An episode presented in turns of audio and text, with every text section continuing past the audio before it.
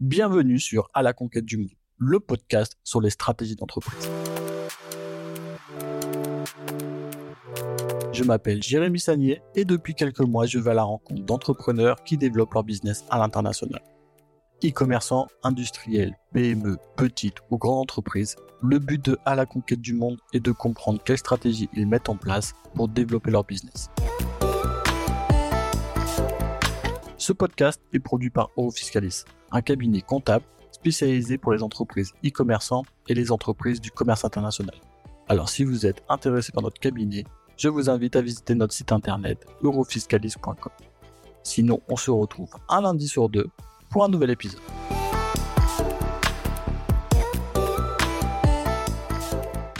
Alors bonjour Quentin. Bah écoute, euh, merci d'avoir accepté mon invitation et de participer à ce podcast. Franchement, c'est un, c'est un vrai plaisir aussi. Alors pour faire, pour donner un petit peu de contexte à nos auditeurs, bah, on se, on se connaît euh, un petit peu. Euh, c'est toi qui nous accompagne dans notre projet Amazon. Alors bon, les gens ils sont peut-être pas encore au courant, mais avec Eurofiscalis, on essaye de lancer un projet Amazon.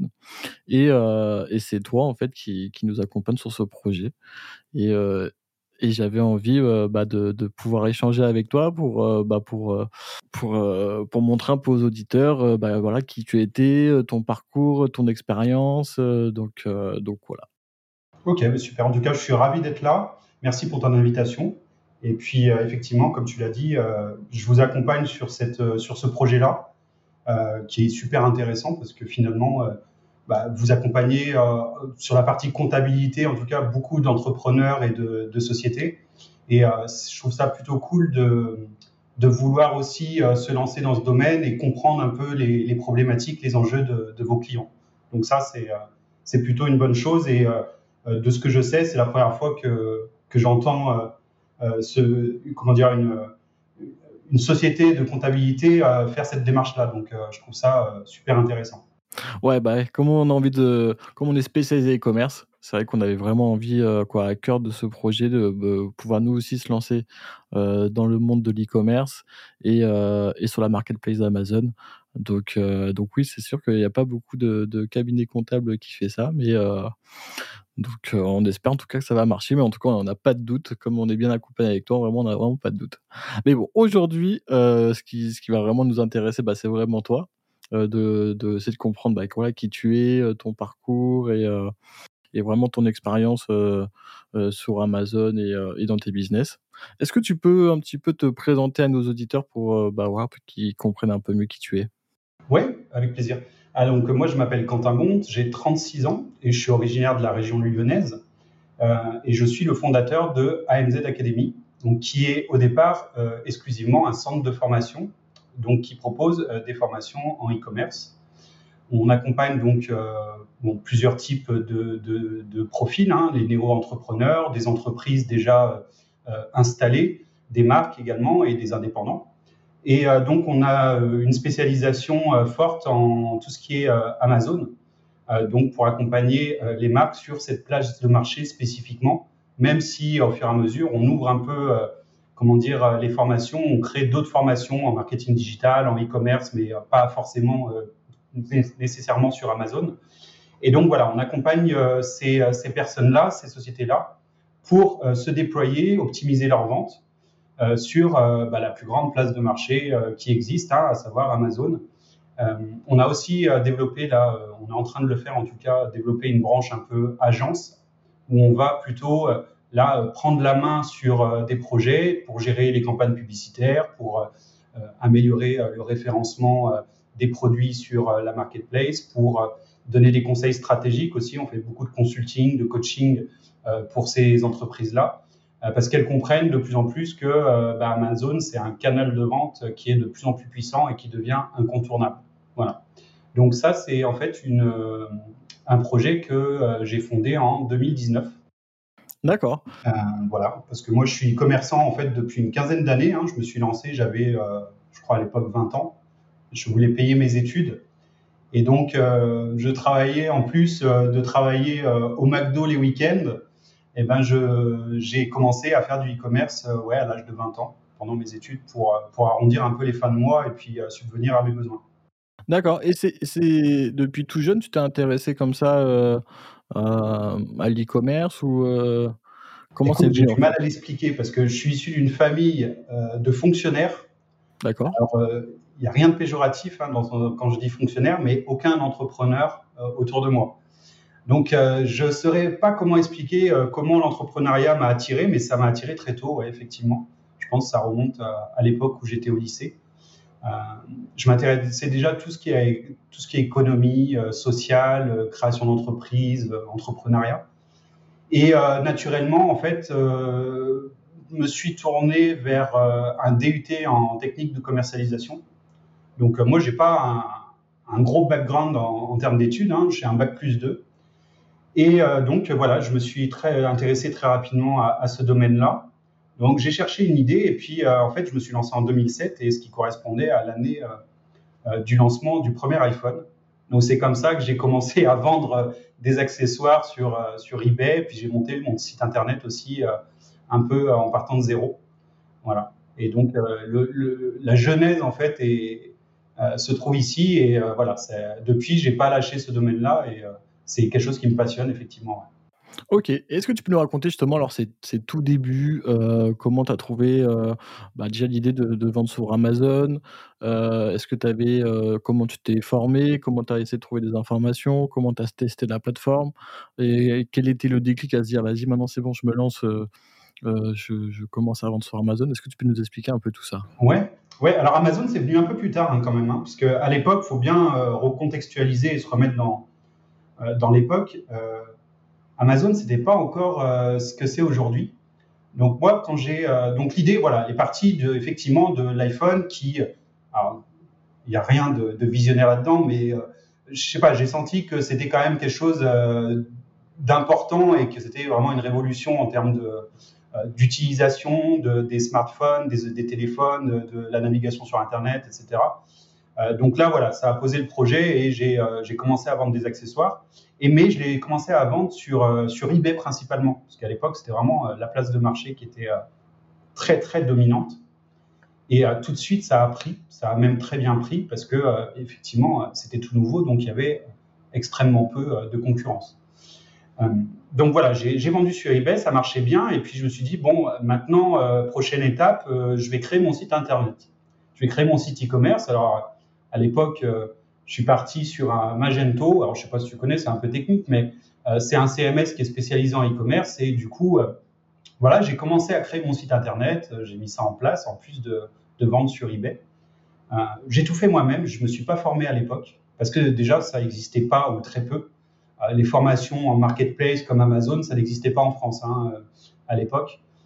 Pour le site internet, j'avais pas forcément les moyens aussi de me payer des formations, à cette époque-là, donc heu, j'ai tout appris vraiment, heu, en me documentant sur internet, en lisant des articles, des tutos et cetera et puis j'avoue aussi que j'avais quelques facilités parce que dans la famille, on a touché à l'outil informatique assez rapidement, assez tôt. Voilà, donc donc c'était pas trop un problème, même si évidemment j'ai mis beaucoup plus de temps et j'ai eu beaucoup plus de difficultés à techniquement, monter tout ça. Mais j'y suis parvenu et puis, heu, voilà, j'ai commencé à vendre aussi sur mon site internet. Heu, la partie Amazon, c'est venu, heu, beaucoup enfin beaucoup plus tard, non, c'est venu, quelques années plus tard.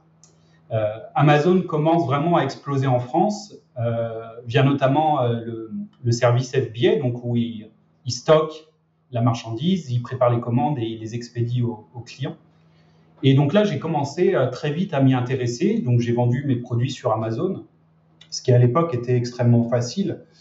Hem et donc heu, j'ai vu que ça prenait de plus en plus d'ampleur, que le chiffre d'affaires qui était généré, c'était plutôt, heu, à quelques mois près 80% du chiffre d'affaires total de de l'entreprise, donc c'est là où j'ai concentré tous mes efforts sur, sur Amazon et j'ai commencé à revendre en fait, tu sais, des marques qui sont, qui étaient plutôt, déjà bien connues à l'époque sur les accessoires pour téléphone.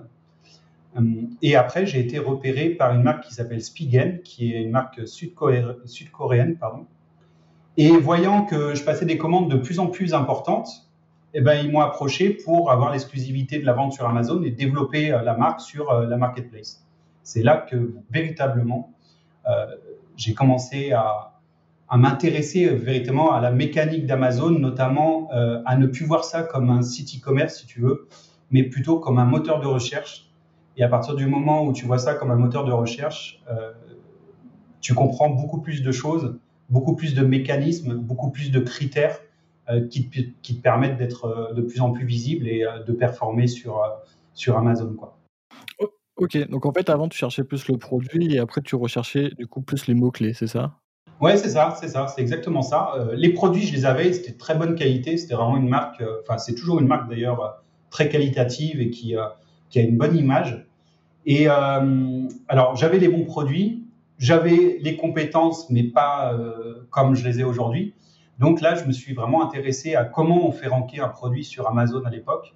Et ça me paraissait assez complexe et en fait, par rapport à aujourd'hui, c'est encore euh, très facile. Enfin, à l'époque, c'était très facile comparé à aujourd'hui. Voilà, il suffisait, il suffisait d'avoir les bons mots-clés, de, de, bien bourrer le listing avec des mots-clés euh, pertinents et puis d'arriver assez facilement à ranker dans les résultats de recherche. Aujourd'hui, c'est beaucoup plus complexe, il y a beaucoup plus de critères qui sont pris en compte. Mais effectivement, à partir du moment où tu considères Amazon comme un moteur de recherche et non comme un site e-commerce, euh, comme Google en fait, tout simplement, euh, tu comprends qu'il y a vraiment un travail à faire au niveau de la sémantique, des mots-clés, euh, des, optimisations au niveau du SEO, etc., qui sont hyper importantes et qui permettent d'acquérir la visibilité que tu cherches sur ce type de, de marketplace. Quoi. Voilà. Ok, d'accord. Et je voulais revenir un peu au début. Euh, comment tu as fait pour trouver, bah, justement tes premiers produits, tes premiers fournisseurs? J'imagine qu'il n'y avait pas, euh, d'Alibaba ou je sais pas trop comment ça se passait à cette époque-là. Euh, est-ce que c'était dur en fait de, bah, trouver les fournisseurs? Ouais, c'était c'était pas facile, pas pas aussi facile qu'aujourd'hui en tout cas. Effectivement, Alibaba à l'époque, je connaissais pas. Alors je sais pas si ça existait, hein, je vais être très honnête, je je n'en sais même rien du tout. Euh, écoute, très simple, ça, ça, ça, démarre par des recherches Google, on, s'informe, on, on, recherche des fabricants, on fait des recherches en anglais parce que forcément on sait qu'en France on va pas trouver euh, ce genre de fabricant. Et après j'ai réussi à trouver quelques fournisseurs comme ça qui ont accepté de, de travailler avec moi parce qu'à l'époque c'était pas non plus, je travaillais pas avec tout le monde. Et euh, donc j'ai commencé à passer mes premières commandes, mais c'était des commandes qui étaient absolument ridicules. Ça devait être à l'époque 100 ou 200 dollars de commandes de produits. Bon, tu me diras, pour des accessoires pour téléphone, tu en as déjà pas mal à ce prix-là. Euh, et au fur et à mesure, comme ça, j'ai réinvesti un peu tous les, tous les bénéfices, tout ce que je gagnais dans l'activité pour grandir, pour euh, proposer d'autres références, d'autres modèles. Et euh, voilà, mais après, c'est devenu beaucoup plus facile, si tu veux, quand on sait comment leur parler, quand on a de l'expérience et quand on a un, un, historique aussi dans le domaine, y compris le site internet, etc. donc ça m'a aidé par la suite, effectivement ça m'a aidé par la suite. Ok. Et pour toi, c'était quoi le, plus difficile dans toutes ces étapes? Ah, Dans toutes ces étapes. Alors écoute, déjà la création d'entreprise à l'époque, ça me paraissait quelque chose d'absolument euh, infranchissable. La micro-entreprise existait déjà. Mmh. c'était assez facile. Euh, je dirais les, les, plus grosses difficultés, c'est tout ce qui est sur le réglementaire, c'est-à-dire l'importation de la marchandise, notamment. Mmh les déclarations de douane, mais aussi attention à des produits euh, euh, qui peuvent être euh, contrefaits, mais sans, sans vraiment le, le, savoir. C'est-à-dire que si j'ai vendu à un moment donné, je me rappelle, des pièces détachées pour iPhone. Tu sais, il y avait les façades arrière, notamment sur les iPhone 4, où tu avais la, la, la pomme d'Apple qui était imprimée au dos. Et moi, de façon extrêmement naïve, je dis ah bah c'est légal, ce sont des pièces détachées. Et puis après, voilà, il y a la douane qui passe par là et tu te fais avoir. Et c'est des choses qui te font apprendre et qui, qui te permettent après d'être plus vigilant sur euh, ce que tu fais, sur ce que tu achètes. Et, euh, et voilà, donc euh, je dirais que c'est tout l'aspect réglementaire qui, euh, qui était le plus difficile. le référencement naturel, même sur Google, c'était à l'époque encore facile. Euh, et je pense aussi qu'il y a beaucoup de chance parce que je suis arrivé tôt aussi sur le marché, euh, ce qui a joué en ma faveur. Parce qu'aujourd'hui, bah, clairement, si tu veux te lancer dans les accessoires pour téléphone, euh, c'est quelque chose que je recommande pas aux personnes que je vais suivre ou que je vais accompagner dans leur projet. Quoi. Ça, c'est des produits que tu, tu vends toujours? Non, du tout, non. Non, non j'ai arrêté là parce que bah, ça, ça périclitait à, à l'époque, enfin, quelques années plus tard, ça a commencé à péricliter. Donc, je me suis lancé sur d'autres niches je me suis intéressé au private label sur Amazon, comment euh, bien sélectionner euh, son marché, comment analyser la demande, la concurrence. et là pour aller saisir des opportunités où c'est pas bouché comme tout ce qui est électronique, accessoires pour téléphone, je t'en passe, hein, mais c'est les vêtements, c'est enfin beaucoup de choses comme ça qui sont extrêmement compliquées à faire aujourd'hui en e-commerce. Parce que tu voyais beaucoup de concurrents arriver? Parce que j'imagine toi quand tu étais dans les premiers, après tu voyais vraiment beaucoup de concurrents arriver et tu voyais qu'après bon la cette niche-là était trop saturée donc tu dis: «Bon je préfère arrêter et passer sur autre chose»? Ouais, c'est ça en fait, parce que c'est en fait c'est typiquement le type de marché où il y a très peu de barrières à l'entrée si tu veux. Euh, tu achètes des produits pour trois fois rien, tu les importes, tu les mets en vente et en fait euh, ça attirait à l'époque euh, tous ceux qui voulaient le le, gars lambda qui voulait se lancer et faire un test en e-commerce, bah, il y avait très peu de barrières, donc il pouvait se lancer et effectivement, on arrivait à, avoir de plus en plus de concurrence. Mais c'est un marché aussi au niveau euh, des marques qui s'est euh, fortement euh, professionnalisé et fortement, comment dire, concentré.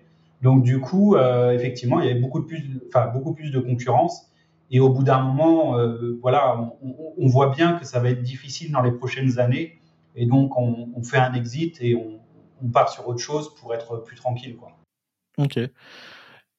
Et tu sais, souvent sur YouTube ou sur les réseaux sociaux, on voit souvent les gens qui parlent de produits gagnants. Pour toi, c'est quoi un bon produit gagnant?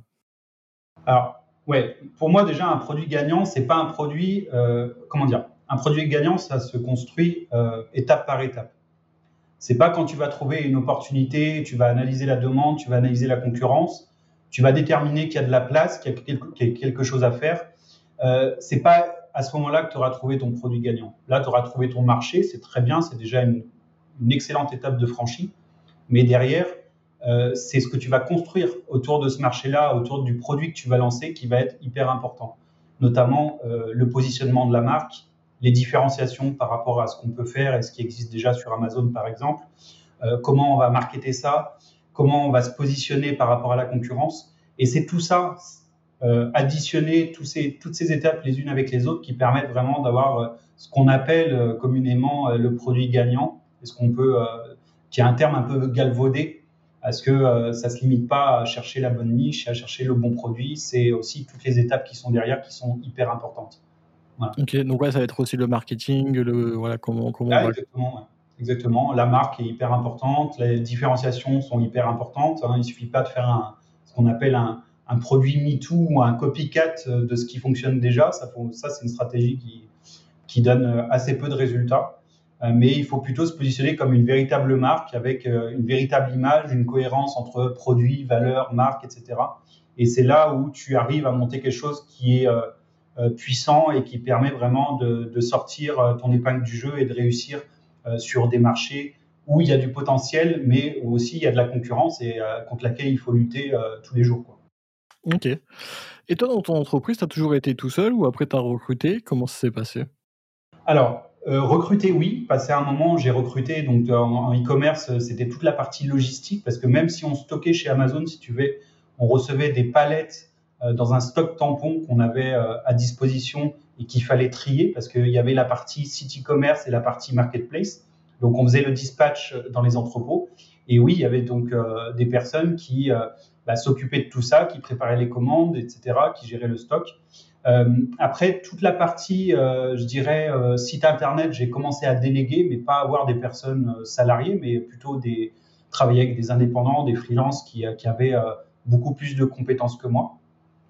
Et donc voilà, c'était principalement sur la partie logistique où là où effectivement il y avait euh, euh, des salariés et après euh, plutôt agence ou indépendant pour tout ce qui est la partie développement où tu n'as pas forcément des besoins constants toute l'année, mais quand tu en as besoin, bah, tu peux compter sur eux pour faire le job et être performant là-dessus. Ok. Et, et encore aujourd'hui, tu recherches encore des produits en permanence ou comment ça se passe en fait? Ouais, bah en fait, euh, moi j'ai toujours euh, conservé une activité e-commerce, hein, ne serait-ce que pour euh, déjà, comment dire, rester en veille permanente, si tu veux, par rapport à ce qui se fait, par rapport aux problématiques que peuvent rencontrer les vendeurs. Et dans les personnes que j'accompagne également, je suis amené à les accompagner sur la recherche de produits, à les conseiller, à valider ou non avec eux les, les, produits potentiels. Et effectivement, c'est un exercice, c'est un travail que je fais tous les jours, hein, quasiment en tout cas toutes les semaines, et euh, qui permet en fait euh, de, bah, de rester un peu en, éveil et de savoir ce qui, euh, ce qui fonctionne aujourd'hui et ce qui fonctionne beaucoup moins. Mais c'est vrai que accompagnant pas mal de personnes dans, dans ce domaine-là, effectivement, c'est un sujet sur lequel j'interviens très régulièrement. Quoi. Ok. Et est-ce que tu peux nous donner aussi un peu une idée de combien de temps il faut pour, pour trouver une niche, trouver le produit, le fournisseur, etc. et le lancer concrètement sur Amazon à faire sa première vente Généralement, toi, tu, mets, combien de temps? Alors, c'est là où je veux un peu casser ce qu'on les, les, a priori sur le e-commerce et la vente sur Amazon, c'est qu'on entend beaucoup ici et là qu'on peut lancer un produit en 15 euh, jours, 3 semaines, même un mois. Euh, c'est faux, déjà d'une part, il y a, monter un projet de ce type-là, ça prend beaucoup plus de temps, notamment sur la recherche de produits. Et donc, en fait, euh, en général, moi, sur, les, personnes que j'accompagne, il faudra un délai de 4 mois, environ 4-5 mois pour monter le projet de A à Z. Mais ça, évidemment, après, c'est lié aussi au temps euh, qui est passé à, travailler sur le projet et des différentes étapes, s'il y a des, euh, comment dire, des, aléas, etc. Mais voilà, si, je peux donner un ordre d'idée, il faut compter à peu près 4-5 mois euh, pour faire tout ce travail et être totalement déployé sur Amazon. Ok, d'accord. Et, et, comment ça t'est venu l'idée de créer après des formations pour accompagner les gens? C'était déjà quelque chose que tu faisais déjà naturellement avec des amis ou, ou un peu ton réseau et que tu t'es dit, bon, tiens, vas-y, Maintenant, on peut peut-être aussi euh, essayer de créer quelque chose là-dedans? ouais, c'est ça, c'est un peu ça en fait. C'est que euh, quand j'étais en activité euh, à, temps plein en e-commerce, en fait, on, me demandait beaucoup de, conseils aussi, de, de, recommandations. Je discutais beaucoup avec des, confrères ou des, des, membres de mon réseau. Et, et, effectivement, je me suis aperçu aussi qu'il y a beaucoup de gens qui se lançaient un peu sans avoir les compétences qui étaient vraiment indispensables. Euh, le e-commerce, c'est un métier, hein. c'est un métier sérieux où il faut se former. On peut pas, on a tendance à croire en fait que c'est assez facile, qu'il suffit de mettre en vente un produit euh, sur Amazon et puis d'attendre les bras croisés que ça se vende. Euh, c'est beaucoup plus complexe que ça. Et finalement, c'est là que m'est venue l'idée en fait de, monter la partie formation, de faire ce pivot-là. Et c'était une évolution logique en fait de, de, ma carrière et de mon job. C'était aussi d'enseigner ce que moi j'avais appris tout au long de ces années et euh, de transmettre euh, ce savoir-là pour euh, bah, justement aider d'autres entrepreneurs qui, qui, voudraient se lancer dans ce domaine-là. Voilà. Et qui instinctivement n'auraient pas forcément, ne se seraient pas forcément tournés vers une formation parce que bah, on peut leur faire croire que c'est extrêmement facile, qu'il n'y a pas besoin de compétences, qu'il suffit d'aller voir des vidéos sur YouTube, des articles sur Internet pour se lancer et pour réussir. Donc voilà, c'est pour casser aussi un peu cette, euh, euh, croyance-là que, j'ai lancé la partie formation en euh, fin 2019. Et après, comme tu t'imagines, il y a eu le Covid qui est arrivé et effectivement en 2020, c'est un sujet qui, qui était prédominant de tout ce qui est e-commerce. Et donc là, c'est vrai que c'est un sujet qui a intéressé beaucoup de monde. Et donc, effectivement, ça m'a donné du boulot, quoi. Ouais, c'est sûr. Bah, c'est vrai que bah, l'e-commerce, Amazon et tout, c'est, ça a vraiment explosé. C'était vraiment à la mode. On en a vu partout sur YouTube, sur les réseaux sociaux. Donc c'est sûr que ça a dû sûrement t'aider à ce moment-là. Et c'est vrai que bah, moi j'entendais même autour de moi, il y a plein de gens qui essaient de se lancer, et même encore aujourd'hui, hein, des gens qui, m'en parlent. justement, toi tu vois ça de quel œil un petit peu? Tu te dis oui, c'est sûr qu'il faut, se lancer, mais formez-vous parce que bah, justement là, c'est un vrai métier et tout. Euh, on a vu aussi euh, le dropshipping aussi qui est arrivé euh, dans, en 2017 jusqu'à aujourd'hui. Comment tu as vu un peu toute cette période et tu voyais un petit peu tout ça de. Ah, je t'avoue que je ne la voyais pas d'un bon œil parce que j'ai l'impression de dévaloriser un peu, dévalorisation de mon travail, de ce que je faisais, de mon métier en disant voilà, finalement, c'est accessible à tout le monde, même si vous ne vous formez pas. Vous pouvez y aller, mettez en vente vos produits, et puis euh, ça se passera bien. Euh, voilà, donc c'est aussi pour casser ce genre de choses que j'ai lancé euh, la partie formation. tout ce qui est dropshipping, croyance un peu de facilité, etc., vis-à-vis de, ce métier-là, c'était pour casser ça aussi et pour aussi donner leur chance à, des personnes qui, bah, qui avaient un peu ces croyances-là, si tu veux. Donc en discutant avec eux, en leur donnant les bons arguments et puis en, ayant ces discussions-là, on arrive à, à, faire comprendre que bah, il faut se former, que c'est un vrai métier, qu'il y a des erreurs à ne pas faire qu'on ne peut pas choisir un produit au feeling ou parce que la belle-mère ou le fils ou la fille ont dit que c'était une idée géniale, bah, ça suffit à, être rassuré et puis à dire ça va cartonner. voilà, on peut pas, on peut pas faire ce genre de choses, y compris d'un point de vue réglementation, hein, c'est-à-dire en dropshipping. Il y en a de nombreux qui ont fait croire à des gens un peu naïfs que la TVA n'existait pas, que euh, on pouvait euh, frauder le fisc, qu'on pouvait aller monter une LLC aux États-Unis ou à je ne sais où. Et donc là, c'est toute la problématique, si tu veux, euh, c'est de, de, faire prendre conscience aux gens que non, il n'y a pas de miracle, c'est un projet entrepreneurial comme un autre, c'est accessible, mais à condition quand même d'avoir la bonne méthodologie, de se former, d'avoir de la rigueur, ça demande du temps, ça demande aussi un capital de départ parce que euh, c'est vrai qu'il y a beaucoup encore aujourd'hui qui m'appellent, qui me disent j'ai 300 euros, qu'est-ce que je peux faire?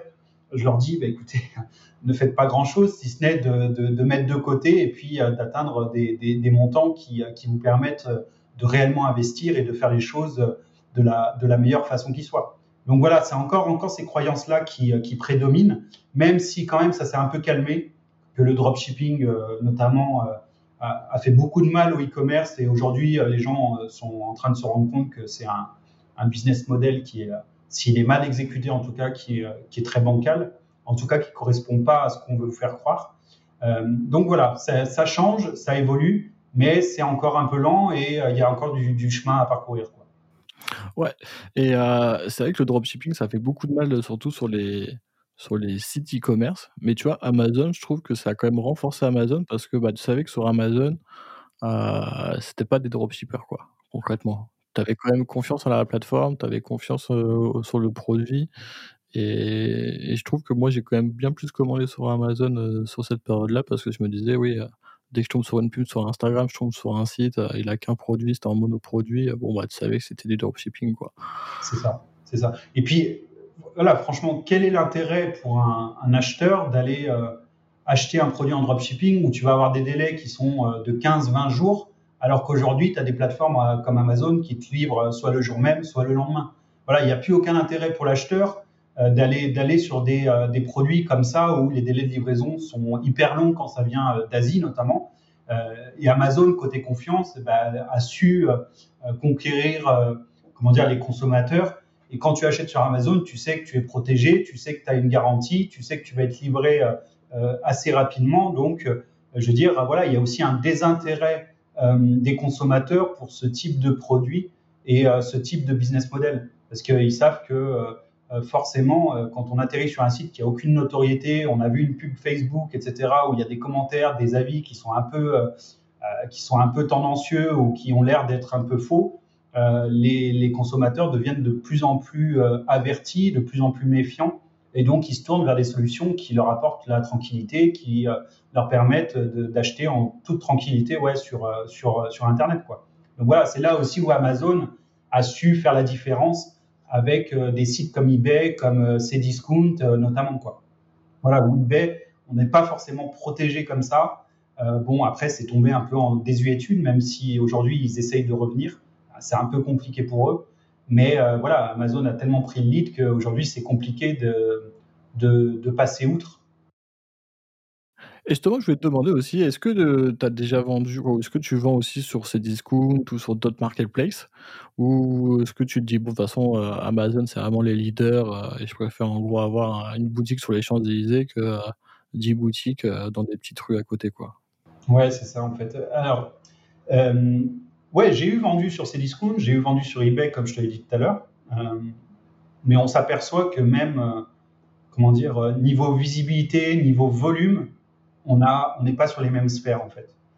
ces discounts à l'époque, quand je me suis lancé, si tu voulais envoyer du stock à ces discounts, tu, voulais, tu devais remplir un fichier Excel, tu devais leur envoyer manuellement, c'était vraiment la croix à la bannière, alors que sur Amazon, tu faisais ça en 5 minutes, tu n'avais pas besoin de tous ces allers-retours pour envoyer du stock. Euh, notamment aussi, ces discours, ils ont, déroulé un peu le tapis rouge aux vendeurs chinois, euh, et euh, ce qui a fait que les, prix ont été très très fortement tirés vers le bas.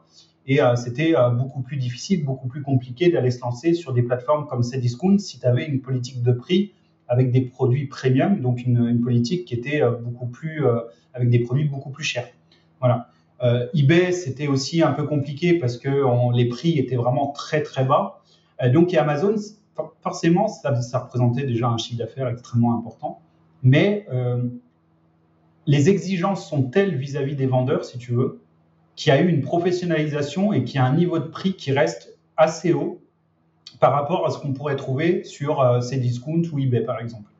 Et euh, ça, ça permet euh, vraiment de, tirer de son épingle du jeu et de, et de réussir parce que bah, tous les vendeurs un peu, on dire, peu professionnels, voire peu scrupuleux, euh, ils sont assez facilement éjectés et donc euh, les places sont de plus en plus chères sur la marketplace. Donc ça, c'est plutôt une bonne chose pour les vendeurs.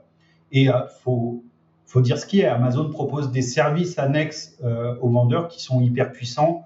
on a parlé de FBA, donc tu, tu, stockes tes produits chez Amazon, mais on parle aussi du, de leur programme pan-européen où tu vas pouvoir vendre sur les différentes marketplaces en Europe, stocker dans les entrepôts de façon extrêmement facile. Euh, avec tout ce qui est réglementation, etc. Donc tout ça, ça fait partie des leviers que les vendeurs ont à disposition pour euh, bah, assurer la croissance de leur chiffre d'affaires et euh, d'assurer leur volume sur l'année. Donc c'est là où Amazon vraiment, je pense, c'est à ce moment-là qu'Amazon a pris le lead sur des concurrents comme eBay ou ces discounts même. Bah, c'est vrai que eBay, c'était vraiment le numéro un dans les années 2000.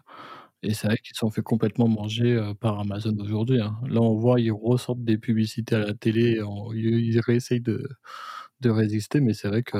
Ouais, c'est ça, c'est ça. ils disent, ouais, dans leur pub, on est toujours là, on n'a jamais cessé d'exister, mais c'est vrai que c'est quand même très difficile. Mais je pense que eBay, là où ils ont, ils ont, manqué le virage, c'est vraiment sur le fulfillment, où Amazon, voilà, quand ils ont commencé à vraiment proposer euh, ce service-là de stockage, de préparation des commandes, euh, c'est vraiment ça qui a fait la différence. Et c'est là où les autres marketplaces se sont fait larguer.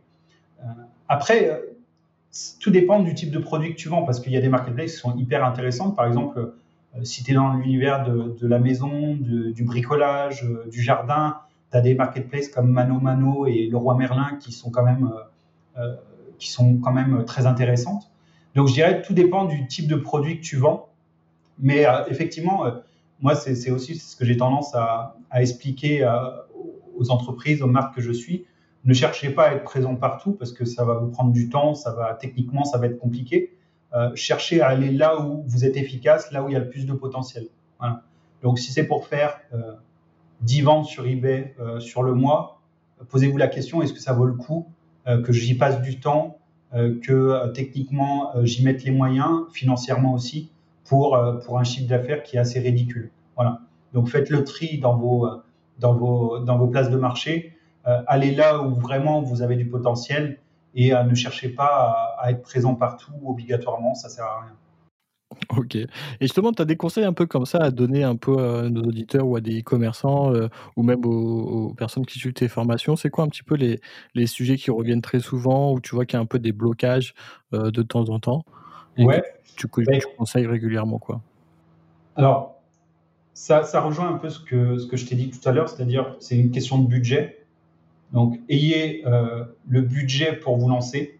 Ça, c'est hyper important, sinon vous allez très vite bloquer. Euh, formez-vous. Alors, c'est pas pour euh, vendre des formations, mais c'est vraiment indispensable. Moi, demain, je veux faire, je sais pas, comptable. Je vais pas aller euh, vais pas aller faire comptable comme ça au feeling et puis euh, dire bon moi je verrai bien comment ça fonctionne, j'irai voir des tutos sur YouTube. Euh, non, c'est plus compliqué que ça, compliqué que ça. Donc formez-vous, prenez le temps de comprendre comment ça fonctionne, prenez le temps de vous renseigner en amont et voilà, vous aurez les compétences pour démarrer dans les meilleures conditions.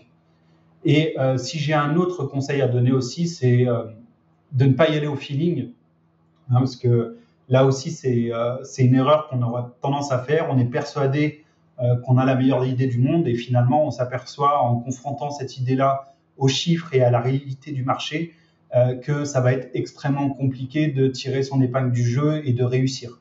Donc ça c'est hyper important. Euh, n'y allez pas au hasard, n'y allez pas au feeling. prenez le temps d'analyser, prenez le temps de vérifier et basez-vous sur des données qui sont tangibles et fiables pour prendre des décisions. Ça, voilà, c'est hyper important. Bah, c'est vrai que nous, quand on a commencé notre projet Amazon avec Eurofiscalis, pareil au tout début, on s'est dit: «Bon, on va on trouve un produit, on le met sur Amazon, on verra bien». On a plein de clients qui le font. Franchement, ça marche, il y a tout qui se vend sur Amazon. Donc au début, je me suis dit: «Allez, je vais vendre des chapeaux», parce que j'aimais bien les chapeaux et après j'ai suivi ta formation et je me suis j'ai regardé un peu les les les données sur, sur les chapeaux. En fait, je me suis dit: «Non, on va peut-être pas faire ça, en fait». C'est ça, c'est ce que je dis aux personnes que j'accompagne, hein. Je dis: «Les chiffres, ils mentent pas, hein». Donc il y a la réalité, il y a ce qu'on pense et ça, c'est tout à fait normal parce qu'on a des habitudes de consommation, on a des, des convictions, on a des, on a des croyances et on pense que bah, si nous, on est consommateur, si nous, on aime ce sujet-là, peu importe d'ailleurs le marché, le produit, etc., bah, forcément, c'est qu'il y a d'autres gens comme nous qui vont être intéressés qui vont acheter. Et forcément, après, quand on confronte ça à la réalité, quand on regarde les chiffres, bah, on s'aperçoit des fois que finalement, oui, je suis euh, pas forcément représentatif d'une grande partie de la population, ou en tout cas d'un marché qui soit euh, suffisamment, si tu veux, euh, conséquent ou qui soit suffisamment porteur. Donc ça, c'est hyper important. ne jamais se fier uniquement à son intuition, mais aussi regarder les chiffres parce que les chiffres sont, sont des indicateurs extrêmement importants et c'est sur ça qu'il faut prendre ses décisions. C'est sûr. Et aussi, je voulais voir avec toi, euh, donc tu vois, e-commerçant, vendre sur Amazon et ensuite passer sur la formation, c'est pas vraiment la même casquette. Qu'est-ce qui est le plus difficile selon toi, tu vois? La réglementation en France, je dirais. C'est ce que c'est c'est le domaine de la formation professionnelle est très encadré en France, donc euh, forcément, il y a toute une, réglementation à suivre et là, franchement, euh, j'avoue que j'étais assez étonné de toutes les règles et de tous les certifications, l'administratif les, qu'il y avait autour de ça. Donc ça, c'est euh, c'est déjà la première surprise quand tu rentres dans ce domaine-là.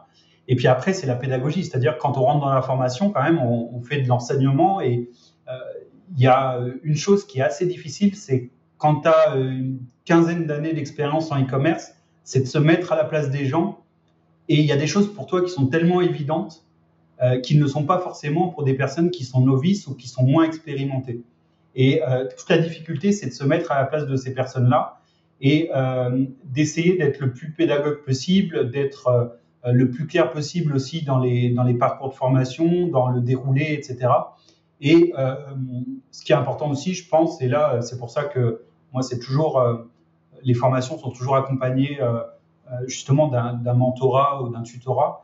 c'est de, s'adapter, chaque projet est différent, et au final, donc, de, proposer euh, un interlocuteur au bout du fil, ou par mail, évidemment, euh, mais pas seulement une formation euh, sous forme de vidéo en e-learning où bah, tu vas regarder la formation, puis au final, tu seras confronté à tes difficultés, tu seras seul face à toi-même, et tu seras un peu perdu au milieu de cette jungle, même si la formation est déjà une très bonne base. Quoi. Donc voilà, c'est toutes ces difficultés-là que, que j'ai rencontrées quand j'ai lancé la partie formation. C'était vraiment un nouveau métier, même si je parlais d'un sujet que je connais bien. Euh, quand on rentre dans la pédagogie, l'enseignement, c'est euh, un autre domaine et euh, ça peut, euh, il faut du temps avant de, de vraiment le maîtriser, quoi. OK et comment tu vois un petit peu, dans le dans le futur justement? Est-ce que tu tu souhaites carrément créer après une école, complètement en ligne, bah, c'est un peu ça, hein, de toute façon, hein, ce que tu tu fais, mais comment tu vois un petit peu le futur, de ton académie? Ouais, alors là, on développe un plutôt la partie, agence où on va accompagner les marques, on va prendre, effectivement la la main sur, leur store sur Amazon, leurs produits pour optimiser. Donc ça, c'est un axe qui est en train d'être développé. Et sur la partie formation, c'est aussi euh, euh, proposer euh, d'autres formations, que ce soit sur Amazon, mais aussi en dehors d'Amazon, via notamment d'autres marketplaces qui peuvent être intéressants, comme je disais, pour certains types de produits. ça peut être aussi les CMS, donc PrestaShop, Magento, etc. donc développer d'autres parcours de formation avoir un catalogue qui est bien plus étoffé en, termes de, euh, formation et pourquoi pas proposer aussi euh, euh, du présentiel avec le, centre pour bah, être en face à face avec les élèves parce que ça c'est une demande qu'on a régulièrement au, sein de MZ Academy. Voilà. Donc il y a, du boulot, il y a, des choses à faire, mais globalement ouais c'est élargir un peu le périmètre d'Amazon pour aller aussi sur des leviers de croissance pour les e-commerçants qui sont intéressants et qui ne veulent pas forcément mettre aussi toutes leurs billes dans une seule place de marché comme, comme Amazon. Ok.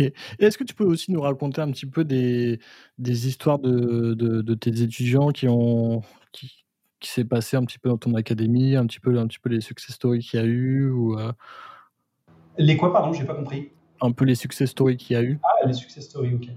Ouais. Euh, alors moi, voilà, comme je te disais, hein, on valide ensemble chaque étape du projet, on vérifie tout, on laisse pas de place au hasard, on analyse les chiffres, on prend des décisions qui se basent sur des données euh, tangibles.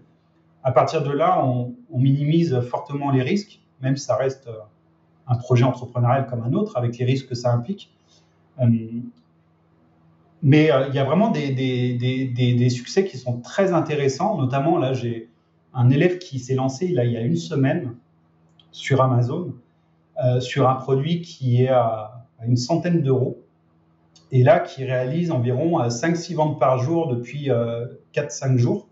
Donc ça a démarré extrêmement fort. On est euh, euh, sur euh, des prévisions qui sont qui sont très intéressantes et même il va avoir un peu la difficulté, enfin le, problème de riche de la rupture de stock.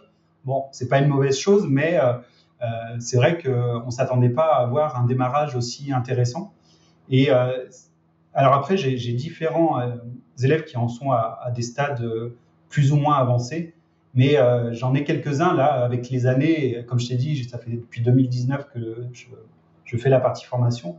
Et là, ce qui est intéressant depuis à peu près deux ans, c'est que euh, j'en ai euh, pas mal qui se lancent en Europe, donc qui ont des chiffres d'affaires plutôt sympas, qui vendent dans tous les pays européens et même qui commencent à se lancer aux États-Unis.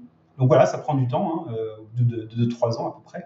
Mais on arrive à, avoir des choses euh, sympas, des, élèves qui ont vraiment des, réussites euh, assez impressionnantes, qui sont partis finalement de, pas grand-chose. Ils n'avaient pas les compétences, ils avaient des budgets que tout à chacun peut avoir. Hein. il ne faut pas des dizaines de milliers d'euros, mais qui, au fil du temps, bah, s'en sont très bien sortis et réussissent à, développer quelque chose vraiment d'intéressant sur Amazon, même s'il faut avoir une vision à, moyen long terme pour, euh, pour atteindre des objectifs qui soient, qui soient réellement intéressants et qui, euh, qui permettent euh, bah, de monter euh, quelque chose tu vas pouvoir en vivre à 100%, tu vas pouvoir commencer à déléguer, tu vas peut-être pouvoir aussi revendre par la suite, ce qui est intéressant. Et donc, on arrive à avoir des, histoires comme ça qui sont très intéressantes, même s'il ne faut pas écarter le, les, échecs aussi, hein, mais ça, c'est plutôt des élèves que, qui, j'estime, n'ont pas suffisamment profité de leur accompagnement, qui euh, peut-être en ont fait qu'à leur tête en disant voilà, je vais, euh, je vais quand même y aller, même si on m'a conseillé le contraire, et euh, qui finalement ont choisi bah, le mauvais marché, le mauvais produit, et qui ont du mal à s'en sortir parce que eh ben, ils n'ont pas suffisamment fait confiance à, l'objectivité des chiffres, à l'expérience que tu peux leur transmettre. Donc ça, voilà, si j'ai un conseil aussi à donner, c'est de, suivre les recommandations et quand on a quelqu'un d'expérience aussi en face de soi, euh, qu'on puisse en profiter pleinement et euh, euh, pour, pour avoir des conseils et pour être, être aiguillé tout au long du projet. Donc voilà, c'est c'est plutôt, enfin pour moi, c'est un motif de satisfaction en tout cas de, de voir ces élèves-là réussir et d'avoir des résultats qui deviennent très intéressants au fil des mois et au fil des années. Ouais, c'est sûr, ça doit être vraiment super de pouvoir voir un, peu vraiment cette évolution de, de la personne qui commence vraiment avec aucune base et qui ensuite arrive après à faire ses premiers chiffres d'affaires et à continuer après dans le temps et, et que ça devienne pérenne. Et... c'est sûr, ça doit être vraiment gratifiant. Ouais, ouais, ouais. Et puis c'est gratifiant pour eux aussi parce que c'est vrai que. Excuse-moi. c'est gratifiant aussi pour eux parce que. comment dire ils ont mis du temps, ils ont, ils ont mis de l'énergie, ils ont mis euh, de l'argent aussi, euh, ce qui est quand même important. Et au final, ils arrivent à en récolter les fruits, ils arrivent à réussir, ils arrivent à atteindre leurs objectifs professionnels.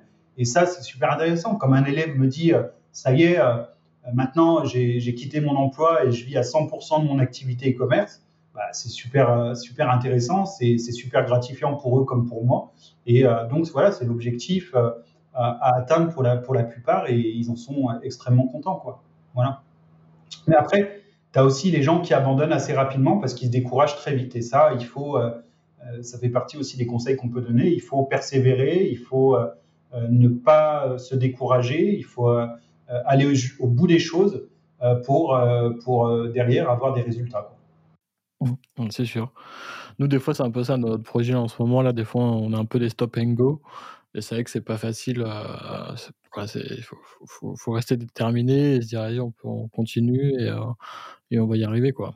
Ouais, c'est humain. Hein, c'est humain, c'est une réaction tout à fait humaine, mais il faut rester focus. Et, euh, euh, je pense que même si, voilà, des fois, on a des petits coups de mou, on a envie de, lâcher l'affaire, bah, c'est peut-être de faire une petite pause et puis après de recommencer en étant motivé. Euh, mais voilà, effectivement, euh, ça fait partie aussi des risques. C'est euh, l'abandon en cours de chemin en disant je vais jamais y arriver, je vais, vais pas aller jusqu'au bout. non, s'il y a la persévérance, s'il y a la détermination, honnêtement, il n'y a pas de raison. Et après, on ajuste, on fait des corrections, on, on, donne des conseils et du coup, ça permet en général de repartir sur une bonne base et de, de continuer et d'y arriver au final, même si ça peut prendre plus ou moins de temps. C'est sûr. Euh, j'avais aussi une question. Euh, bah, tu, bah, nous, on est Eurofiscaliste, on est spécialisé dans l'e-commerce au niveau de la TVA et des immatriculations. je voulais savoir comment, tu as parlé du, du pan européen tout à l'heure, de pouvoir stocker dans différents pays européens. Comment tu as réussi à gérer un peu toute cette réglementation euh, euh, quand justement tu dois stocker dans les pays et quand tu commençais à vendre dans les différents pays européens? Tu as réussi à te former tout seul, à essayer de, comprendre comment ça fonctionnait? Comment ça s'est passé à ce moment-là? Ah bah j'ai pas géré. Hein. C'est-à-dire que quand j'ai commencé, donc je vendais sur Amazon, puis un jour euh, j'ai quelqu'un de chez Amazon qui me contacte, il me dit on a un nouveau programme en bêta qu'on réserve uniquement à certains vendeurs pour tester, etc. Donc ils te contactent, ils te proposent euh, cette solution-là. On dit on va, on va stocker vos produits en Allemagne, en Italie, en Espagne. Vous allez vendre dans, toute l'Europe grâce à Amazon. Mais on ne vous parle pas des obligations en matière de TVA, de la réglementation et de toutes ces choses-là. Et donc du coup, euh, j'avoue qu'à l'époque, quand je me suis lancé dans le pan européen, qui était vraiment là c'était même pas sur le serveur central d'Amazon, hein. c'était envoyer aussi là tes fichiers Excel à Amazon qui après basculait tes produits en pan-européen. C'était vraiment à l'ancienne, hein. c'était de l'artisanat. Et euh, donc, il ne parlait pas de ces obligations-là. Et euh, honnêtement, euh, j'avoue que je m'en suis pas soucié. Donc, bah, assez naïvement, moi, je continuais d'appliquer la TVA française, si tu veux, à toutes les ventes en Europe. quand bien même, ça n'avait absolument rien à voir. Tu stockais un produit en Espagne, tu vendais en Espagne d'appliquer la, TVA française, euh, ça avait euh, strictement rien à voir. Et euh, comment j'ai commencé à m'y intéresser, c'est en voyant un peu naître avec l'apparition du pan européen des cabinets comptables qui s'occupaient justement de ces obligations-là et qui disaient attention, si vous faites du pan européen, vous devez avoir un numéro de TVA espagnol, un numéro de TVA italien, un numéro de TVA allemand, etc. Faire les déclarations, que ce soit de la TVA, les déclarations euh, intrastades d'échange de biens, etc. Et euh, donc c'est comme ça que j'ai commencé donc à, m'intéresser au sujet. Alors je t'avoue que c'était tellement complexe à l'époque d'avoir des, numéros de TVA, notamment dans un pays comme l'Espagne où c'est la croix et la bannière. Donc là, j'ai très vite fait appel à, un cabinet européen qui justement était spécialisé là-dedans. Et là, ça a été la catastrophe parce qu'il, comment dire, ils n'envoyaient pas les déclarations de TVA en temps et en heure. Donc, euh, où ils les envoyaient le dernier jour, euh, le, la, le, dernier jour, la limite de déclaration, et tu devais payer le même jour, ce qui était un peu compliqué quand même. Donc, euh, bah forcément, l'argent, il arrivait sur les comptes du fisc, les comptes du fisc après la date limite de paiement. Et donc, du coup, c'était amende sur amende, sur pénalité, pénalité, pénalité. Et là, c'était c'était un peu compliqué à gérer. C'est d'ailleurs euh, euh, une agence qui a fait l'objet de plaintes à, ce sujet-là, parce que j'étais pas évidemment le, seul client à avoir ces difficultés.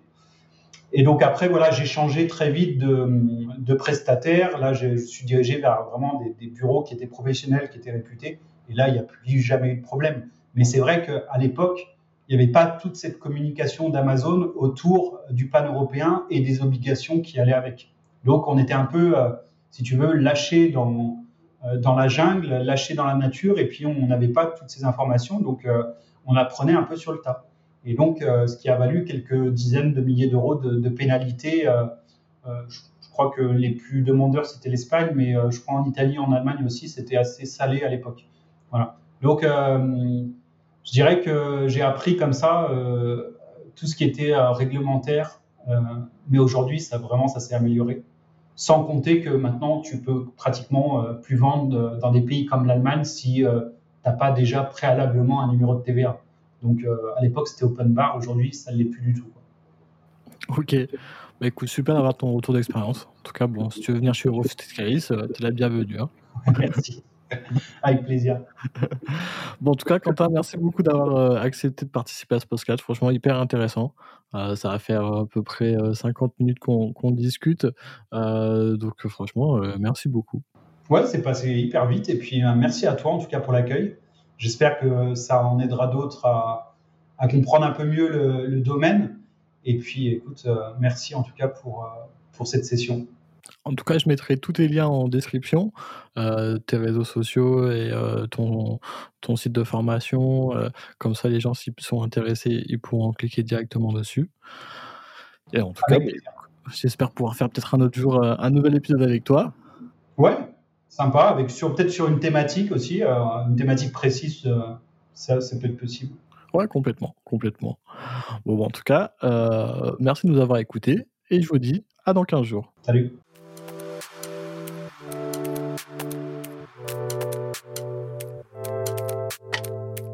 Merci d'avoir écouté cet épisode, j'espère qu'il vous a plu. Si vous souhaitez nous soutenir, vous pouvez vous abonner sur votre plateforme favorite et mettre 5 étoiles sur Apple Podcast et Spotify.